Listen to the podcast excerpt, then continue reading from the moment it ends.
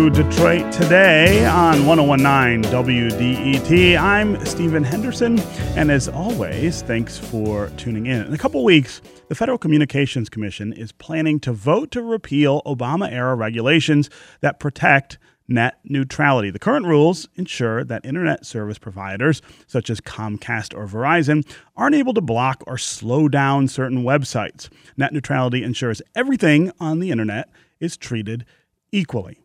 But FCC Chairman Ajit Pai and some FCC commissioners think the regulation is unnecessary and that it's a hindrance on the free market. We're going to spend the hour talking about the plan to end net neutrality. We'll talk about what it does and what these changes could mean for the future of internet access in America.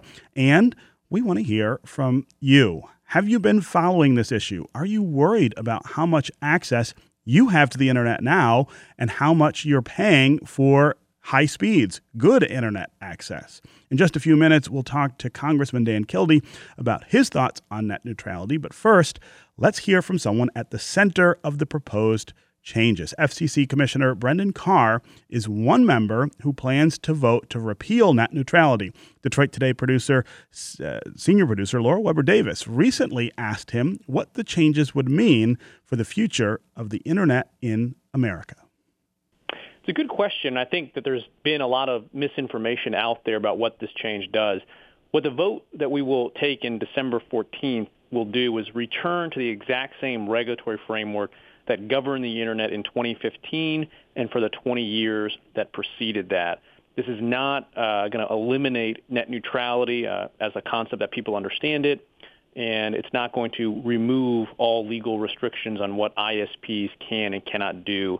There's a lot of laws, a lot of consumer protections that are going to stay in place. And so we'll continue to have a free and open internet after this vote. If things wouldn't change, or you don't anticipate that they would change too much, why would it be important to roll back this regulation that was put in place a few years ago?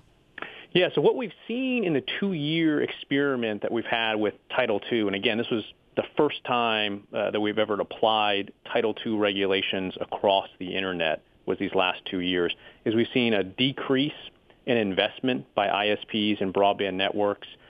We've seen innovative new services not rolled out.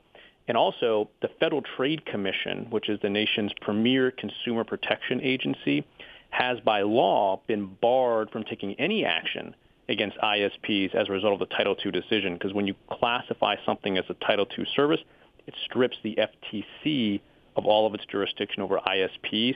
So I think we've seen a lot of downside to Title II, and so it's important that we go back to Title I, because that will spur the investment, spur the deployment that we need to get additional services out there, and it won't have the downsides of Title II.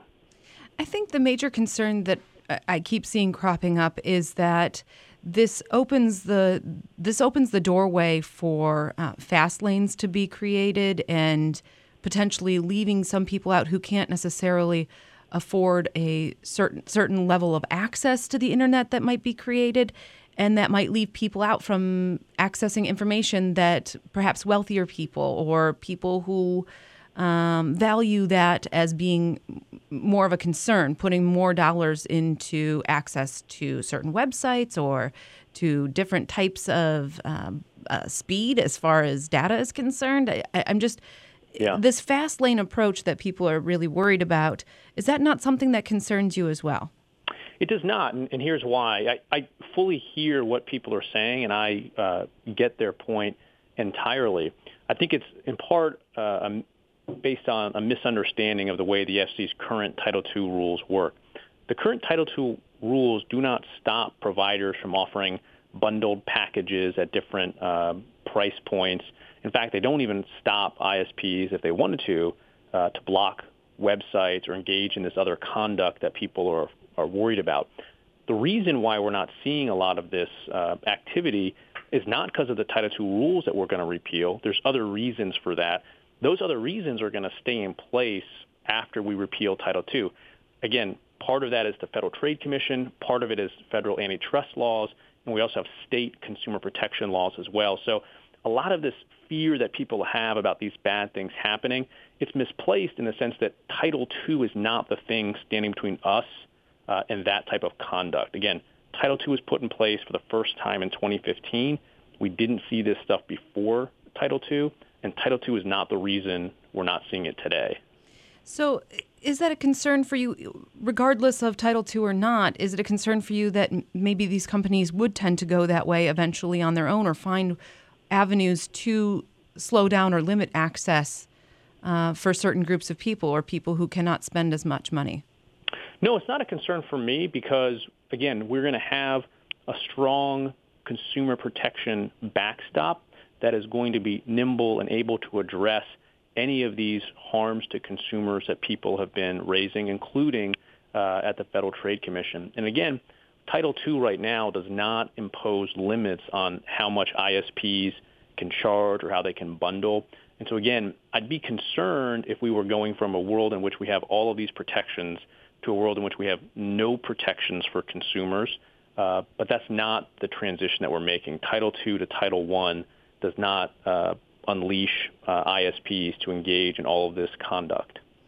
You know, I think when, from an American perspective, the internet is sort of this place that we are able to, it's sort of a great equalizer in many ways. We're sort of just able to be or do whatever we want, and for better or worse. I mean, I think that there are right ways and wrong ways perhaps to use the internet, but nobody is there to tell us how to use the internet.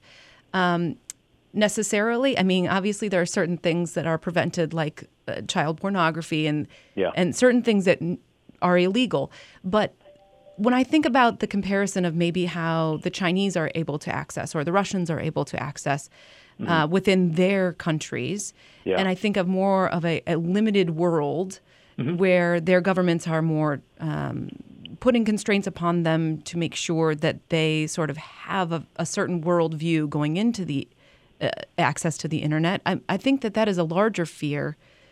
That's even with these consumer protections that we could eventually get there. Are you confident that the consumer protections here would prevent that from happening, where we don't eventually look like China or Russia or another country that sort of prevents people from accessing a free and open world of the internet? Yeah, absolutely. I agree with you with the concern. We definitely don't want to head at all in that direction. I think some of the examples that you pointed out are important to contrast with what we're doing here in the U.S. You know, those repressive regimes that you identify, those are ones in which the government is playing a heavy-handed role in how the internet operates.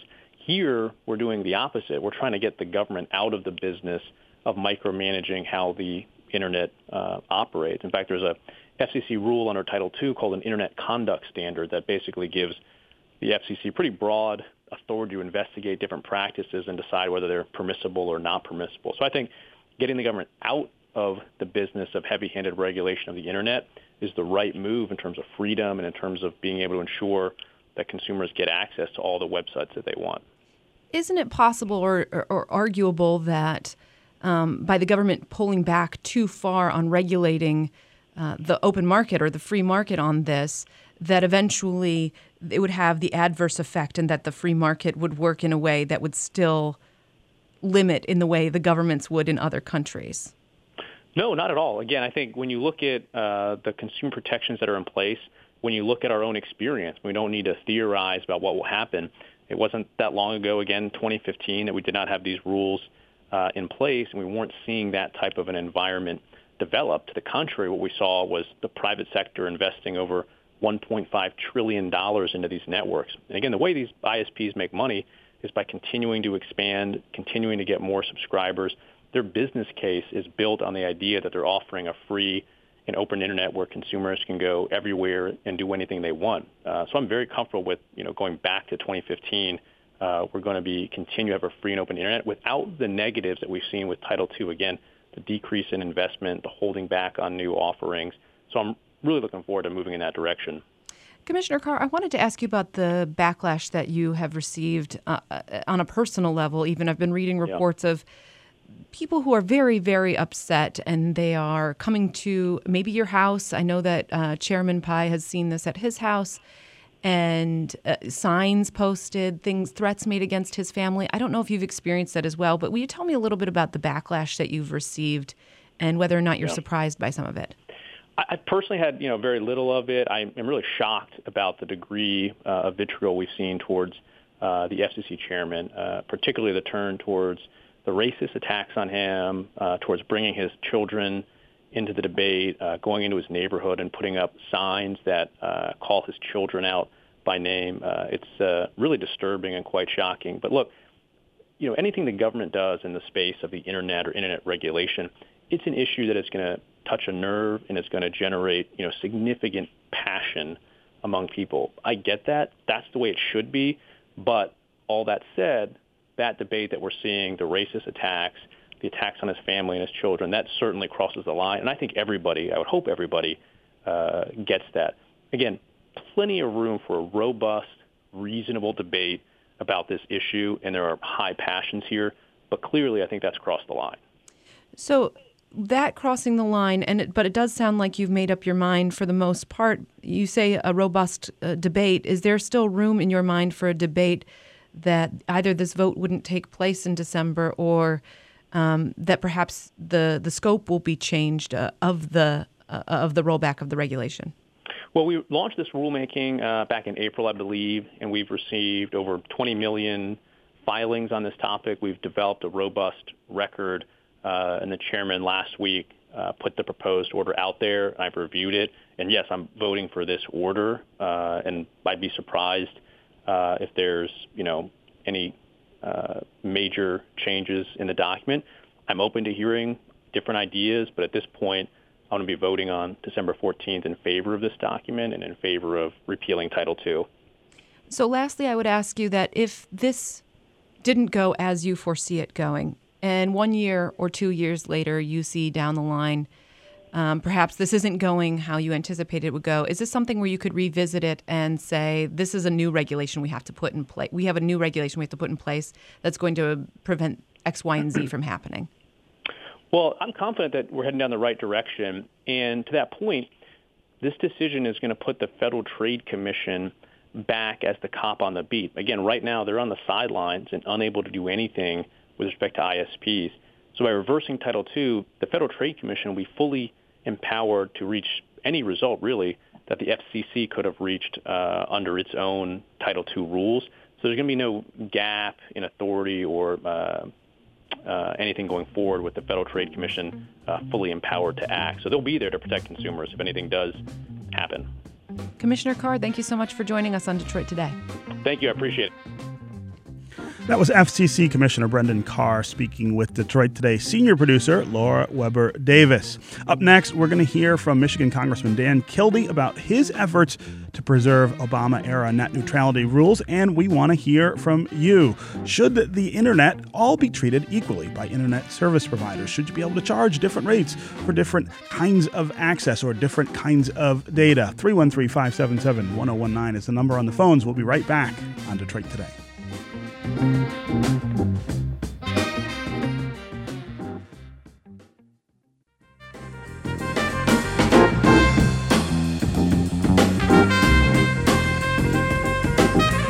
You're listening to Detroit Today on 101.9 WDET. I'm Stephen Henderson, and as always, thanks for tuning in. We are speaking this hour about net neutrality, regulations that require internet service providers to not block or slow down certain websites or certain kinds of data. It requires that they treat all data on the internet equally. Joining us now to talk about a different perspective about it, we heard in the first segment of the show from an FCC commissioner who wants to end net neutrality. Joining us now is Congressman Dan Kildee, a Democrat from Flint Township. He wants to keep the Obama-era rules in place. Congressman, welcome to Detroit Today. Thanks, Stephen. I appreciate the chance to come on. Absolutely. So let's first talk about what these rules have accomplished. They were adopted in 2015. What have we seen happen with the internet and internet access since that time? Well, this rule has assured us that ISP entities like AT&T, Comcast, Verizon, others cannot impose restrictions, fast, high-speed lanes, slowing down the internet in certain areas, restricting access in certain areas for their own financial benefit. And I listened very carefully to the FCC commissioner that was on your show just a few minutes ago. And, you know, he spoke about the fact that this rule has somehow stunted innovation. Mm-hmm. Let's be really clear about this. The innovation that is occurring on these digital platforms is accelerating in an enormous fashion. I mean, we all know that. What he's talking about when he refers to innovation, it's innovation in terms of how these internet service providers can change the market structure for their own benefit. The kind of innovation that he's talking about is exactly what we're trying to stop, not creating an environment where the information superhighway turns into a toll road. Mm-hmm. And that's what they're talking about when they're talking about innovation. It's innovation around market structure, not around the development of new technology and new applications. You know that. All the listeners know that that's happening all the time in a very fast pace right now. Yeah. When you talk about these fast lanes or slowing down certain kinds of data, give us an example of what that would look like. I think sometimes it's difficult for people to sit and think, well, what would be different about my internet service if we didn't have this rule in place? Well, so if this rule were not in place, it would be possible for an ISP, an internet service provider, that had a favored relationship or even a fiduciary interest, a pecuniary interest in a particular application, to prioritize that particular provider, that particular application, and slow down those that they disfavor. And so what we would think as a consumer is the sort of the normal operation of the internet. Searches could instead target particular interests. Some particular providers of video streaming, for example, could be slowed down if they're disfavored. The idea that this is sort of a free market question misses the point that the internet has not evolved as just sort of another service that people can procure. It's a platform that is a fundamental part of our societal infrastructure now. Yes. And we should never have a situation where the people who own that can somehow steer us in a direction that benefits their financial interest rather than simply allows us to navigate across the internet in a way that is intended to meet our own needs and have free access to any source and any site that we choose without being sort of surreptitiously steered in one direction or another. Yeah.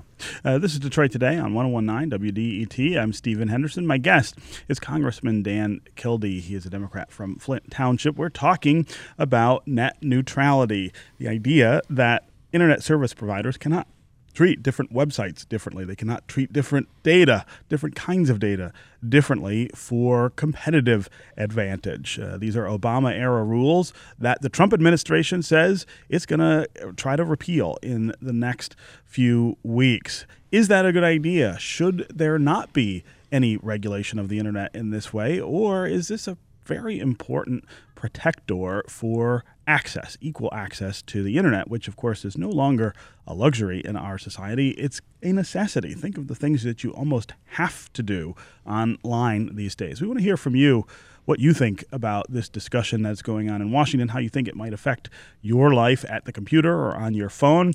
313-577-1019 is the number. That's 313-577-1019. You can also go to the WDET Facebook page and put your comments there, or go to Twitter and hashtag Detroit Today, and we will try to work you into the conversation. Dan, I often think that this is, at its root, a reflection of the debate about in our society about access for pretty basic things. I mean, you think about a city like Detroit, where we are still in a position where 40% of Detroiters don't even have access to the internet. And I would imagine that in your hometown of Flint, we would see very similar numbers, poor urban areas that are already locked out.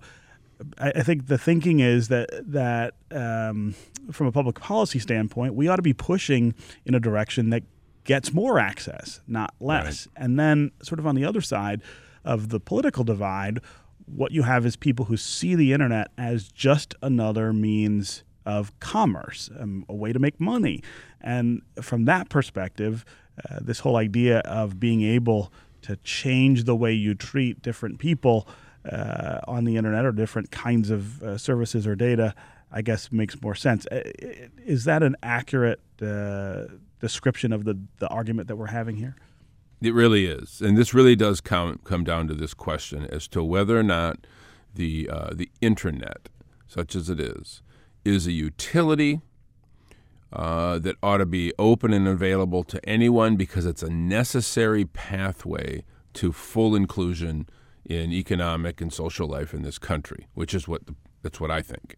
Or is it just a bunch of businesses that ought to be regulated by the Federal Trade Commission, just like a bunch of other businesses are? No. That's the reason the FCC was formed, because the airwaves are publicly owned. And the reason that the internet and all of this ought to be governed under FCC regulation and not under FTC the way it's described is because it is a public utility, whether they want to acknowledge it or not. Because of the fact that it happened organically over time does not mean that it's not a public utility.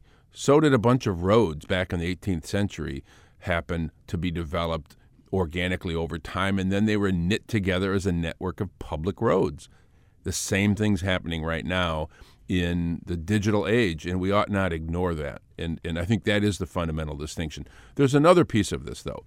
This is not separated from the basic philosophy that this administration is bringing in, because let's be clear about this. This is not just Chairman Pai's effort. This is the administration. Right. They are also the same administration right now that is working very hard to undermine the protections that were put in place in the financial sector after the housing crisis. So this is really a question of whether or not, as citizens and as consumers, we should be able to look to the government to provide some level playing field when we're dealing with these mega corporations, whether they're financial institutions that almost wreck the economy or a series of internet service providers that really want to be able to continue to manipulate the market to their own advantage. This is about their interest in manipulating the marketplace to their own advantage. And I think that's one point that we have to continue to drive home. Yeah. No surprise, lots of people want to participate in this conversation. Chime in about the argument about net neutrality. Again, the number's 313-577-1019 on the phones. Let's go to Sean in Southfield. Sean, welcome to Detroit Today. Oh, hi. Yep. Thank you. Can you hear me okay? I can hear you perfectly. Great. Thanks for taking my call. I love you. But what I called about was that the commissioner had said that the rules that we have in place now with the FCC protecting consumers are not preventing inequality in the internet. And so then that's why we shouldn't worry about the FCC taking over control. What does the congressman know about what the commissioner was claiming there? Yeah, that's a great question, Sean. Thanks very much for the call, Congressman. Go ahead and talk about the difference between FTC and FCC oversight. Well, I mean, the Federal Trade Commission is the entity, obviously, that deals with just what it says. It deals with commerce and trade. And the FCC was formed to manage the public airwaves. And so it really comes down to an ideological question and the way the tools work. The FTC is organized to regulate business functions and business-to-business transactions, trade, that entire sort of sphere. And all of its tools are organized around that. What we worry about is that by pulling management and oversight of the internet out of more specific regulation under the FCC, we lose the notion that a principle that has to be the overarching principle is that this is a public utility, that just as the FCC was formed to help control the management of the public airwaves and allow equal access for radio and television, it needs to apply that same principle to the internet.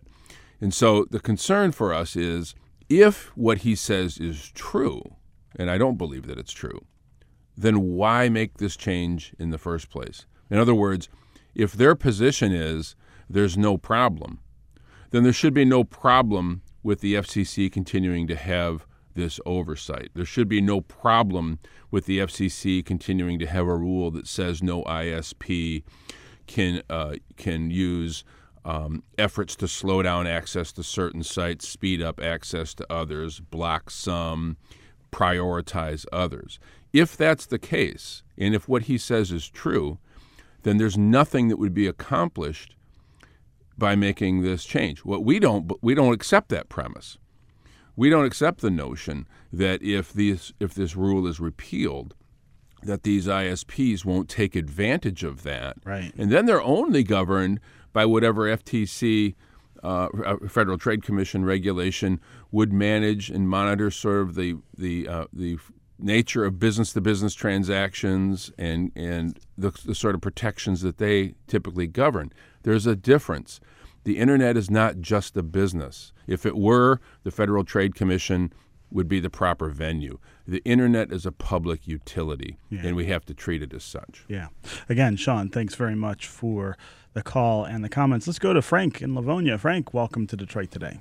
Hi, good morning. I'd like to mention that pornography is just so widespread on the internet, and it harms so many people. When you have like the human trafficking, child pornography, all these kinds of things. Mm-hmm. When the internet service providers, they'll have to take responsibility for this content.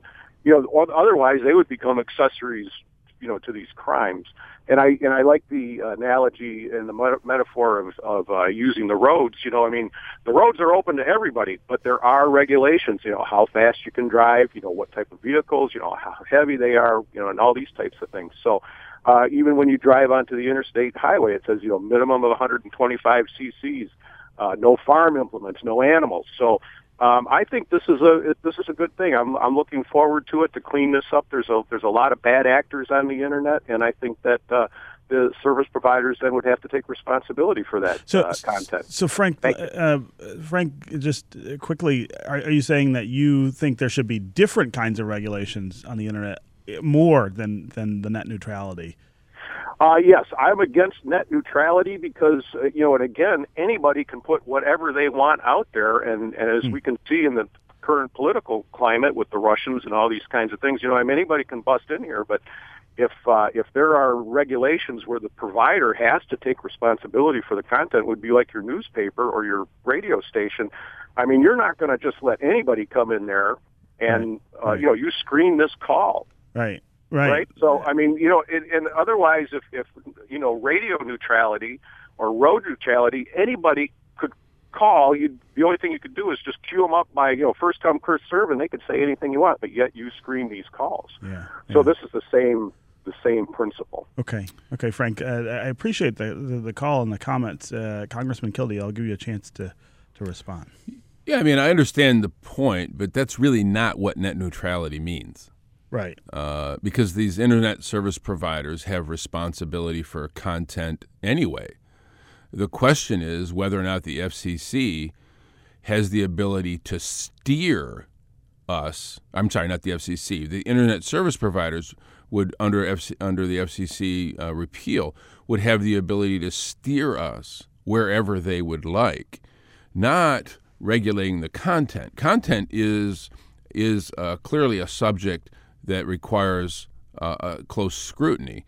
We want to obviously balance freedom, the free flow of information, protecting our constitutional rights of free expression, with any expression that violates the law or preys on individuals, et cetera, et cetera. I get all that.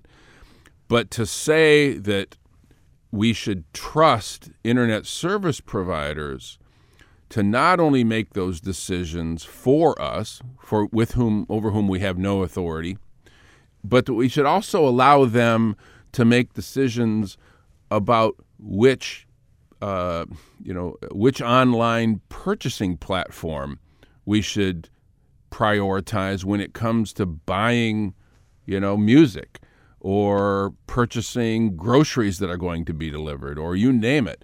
So the idea that the content needs to be scrutinized is one question, but that's not going to improve by allowing internet service providers to somehow prioritize where the internet takes us. Yeah. And that's really what this question is about. It's not a question about censorship of, you know, objectionable material. Okay, Congressman Dan Kildee, Democrat from Flint Township, as always, thanks for joining us on Detroit Today. Thank you, Stephen. We'll speak with you soon. Up next, we're going to hear from two experts on different sides of this debate about what they think about net neutrality. And we want to continue to hear from you. 313-577-1019 is the number on the phones. We'll be right back on Detroit Today.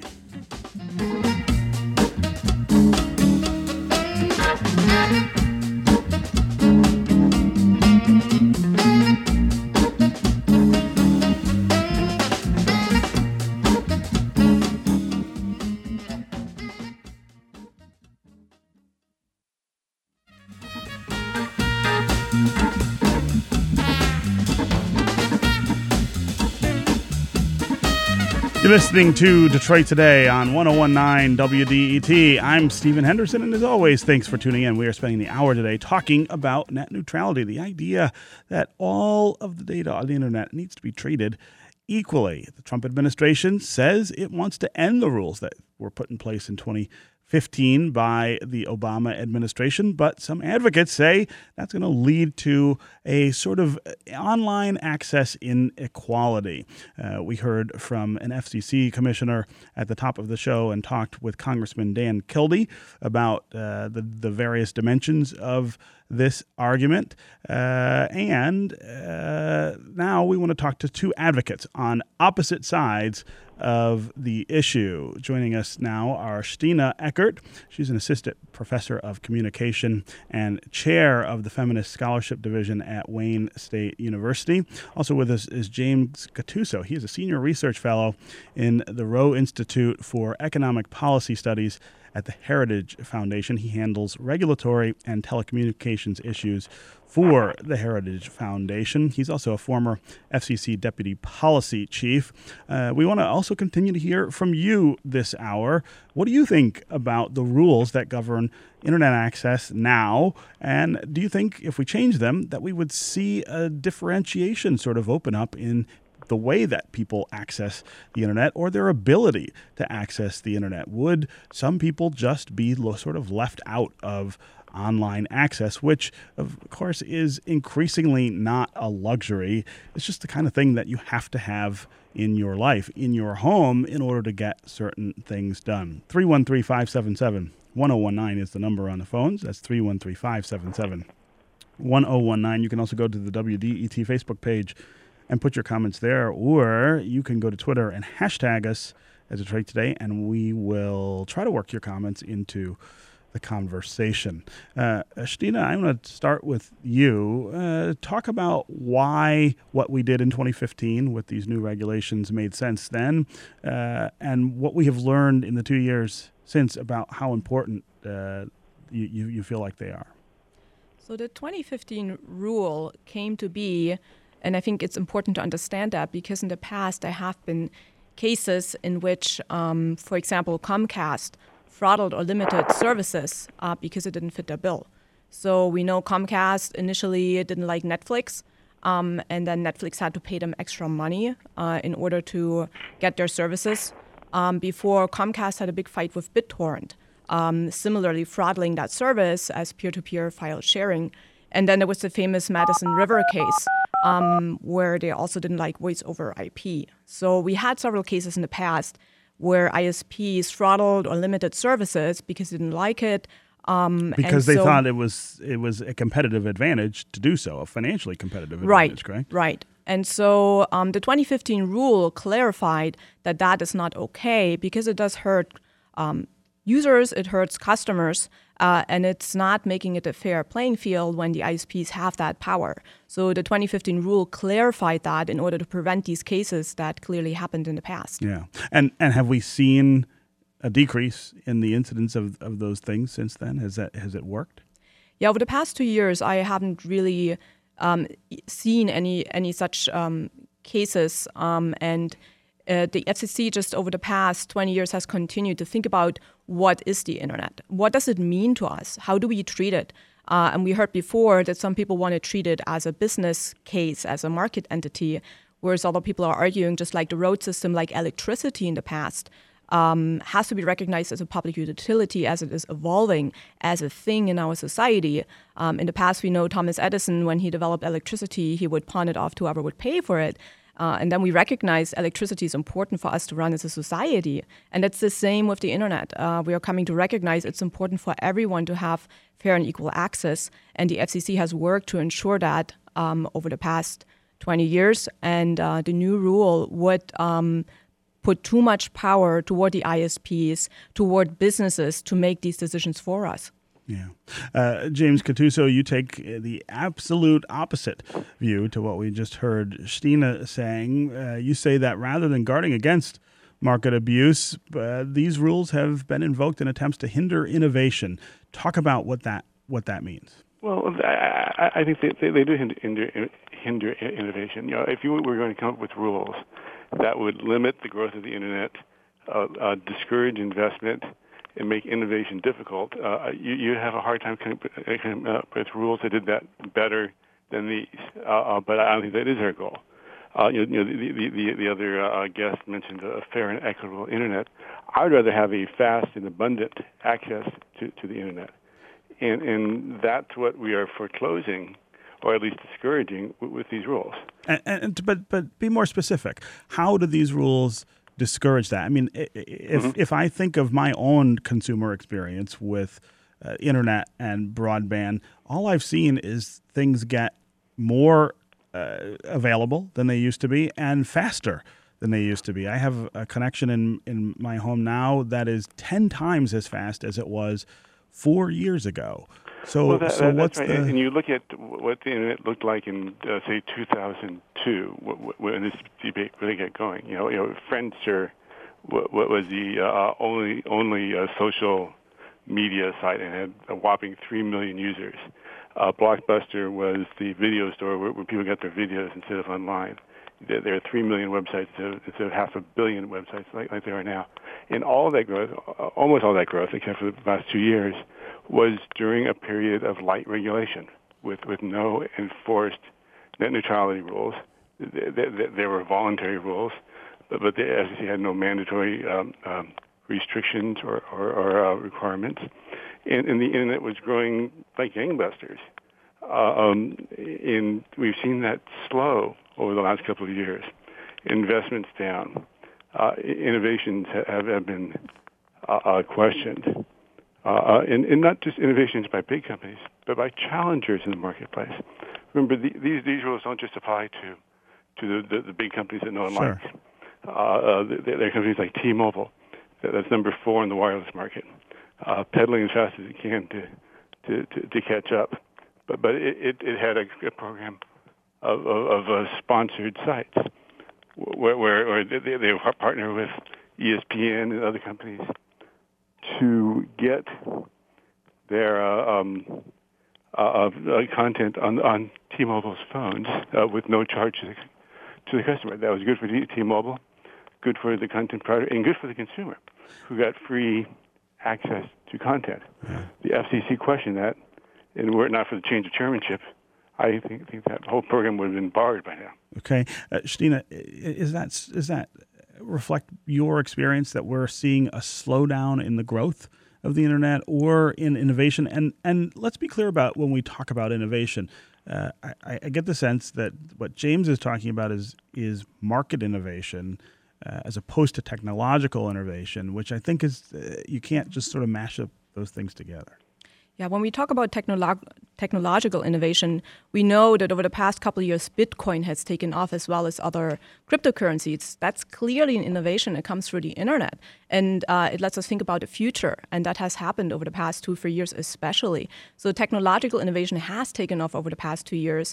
And so the 2015 rule that, again, has continued a tradition of the FCC to ensure an open internet has helped to bring these technological innovations to come to fruition. And if you got rid of these rules, would these companies misbehave? I guess in the way that you're imagining. What is it that tells you that these companies won't then just compete in a way that expands access? I mean, there is market theory that says less regulation brings more innovation and ideas into the marketplace. What's wrong with that? Again, like you said, what kind of innovation do you mean? Do you mean innovation that kind of helps the business model, the profit, the bottom line? Or are we talking about innovation that comes from people who have access to the internet, to an open internet, to come up with technological solutions that can help us in our society?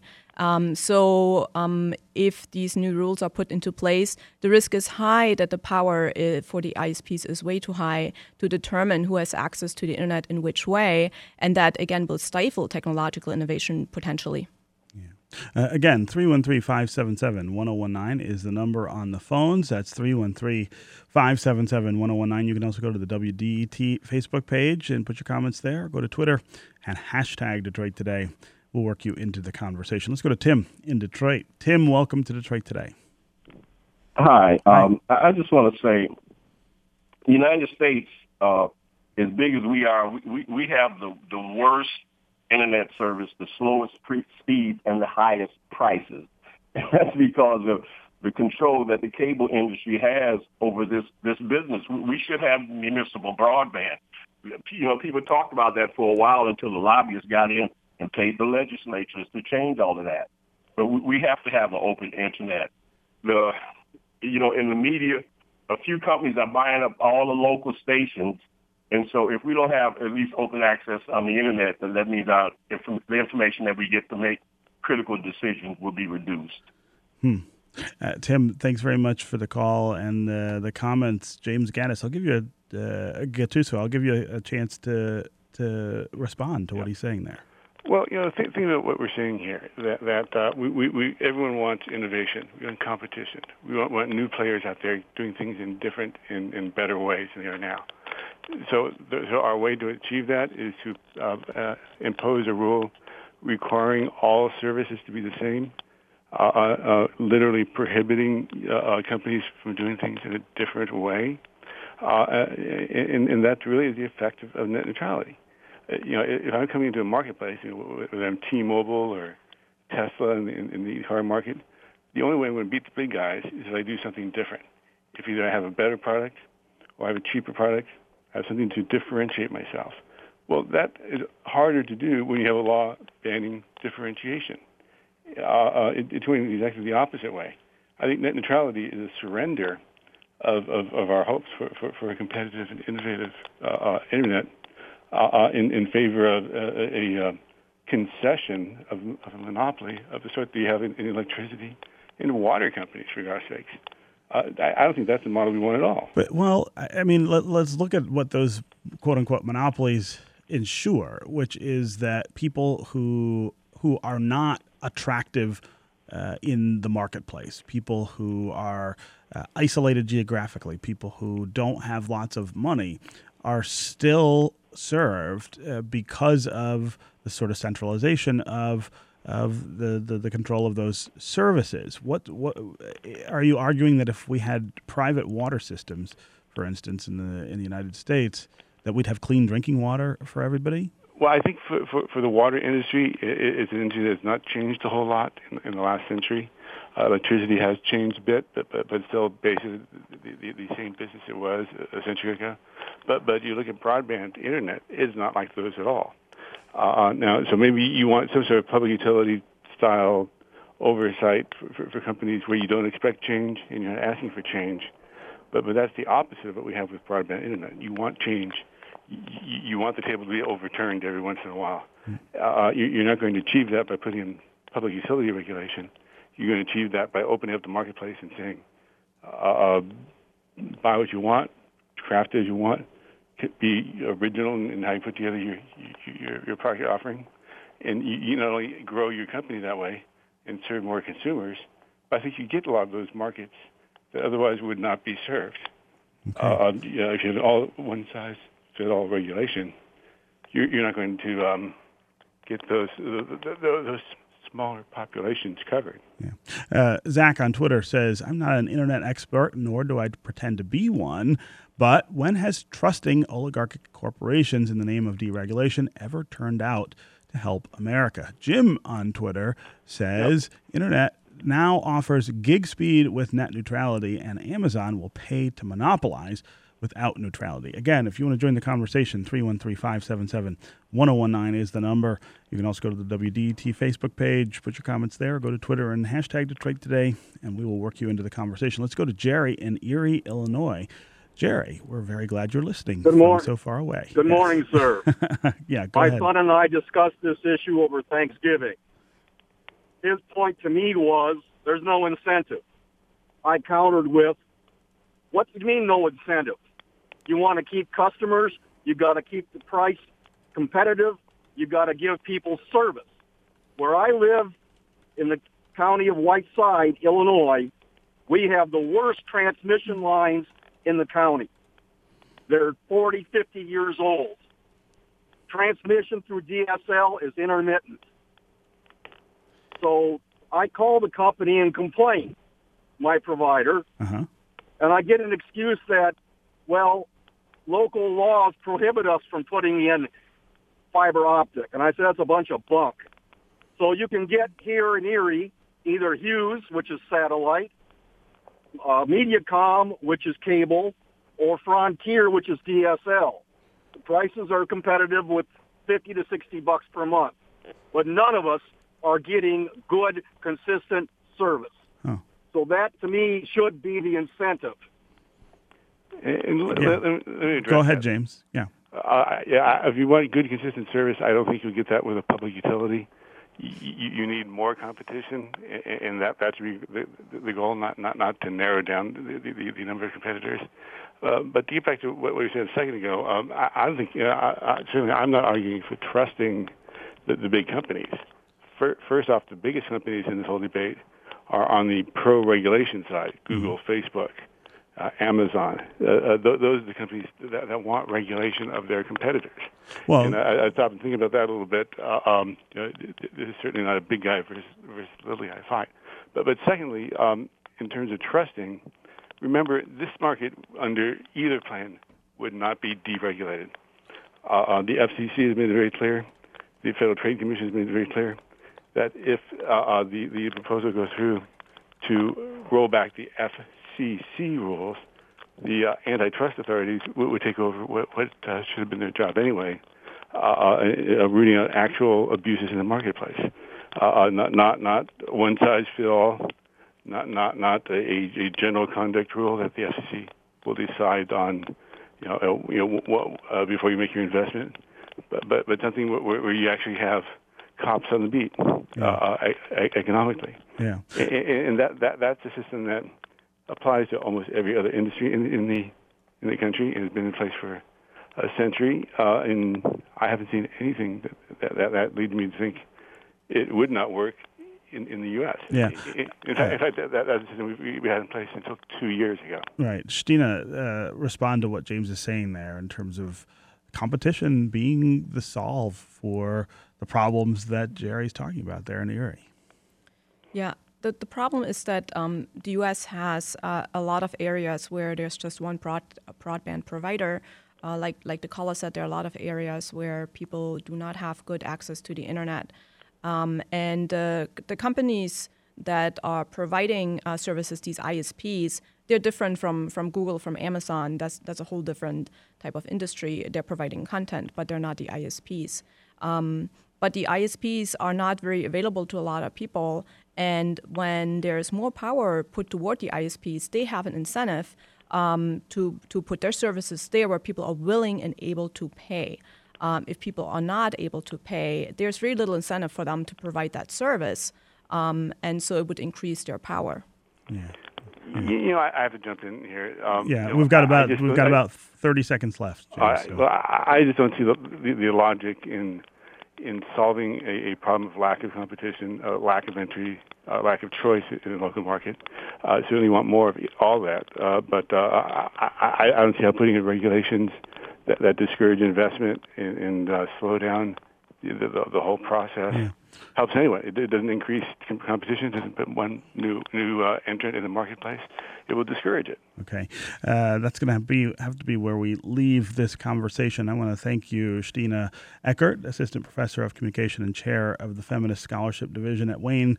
Also, James Gattuso, Senior Research Fellow in the Roe Institute for Economic Policy Studies at the Heritage Foundation, for being here.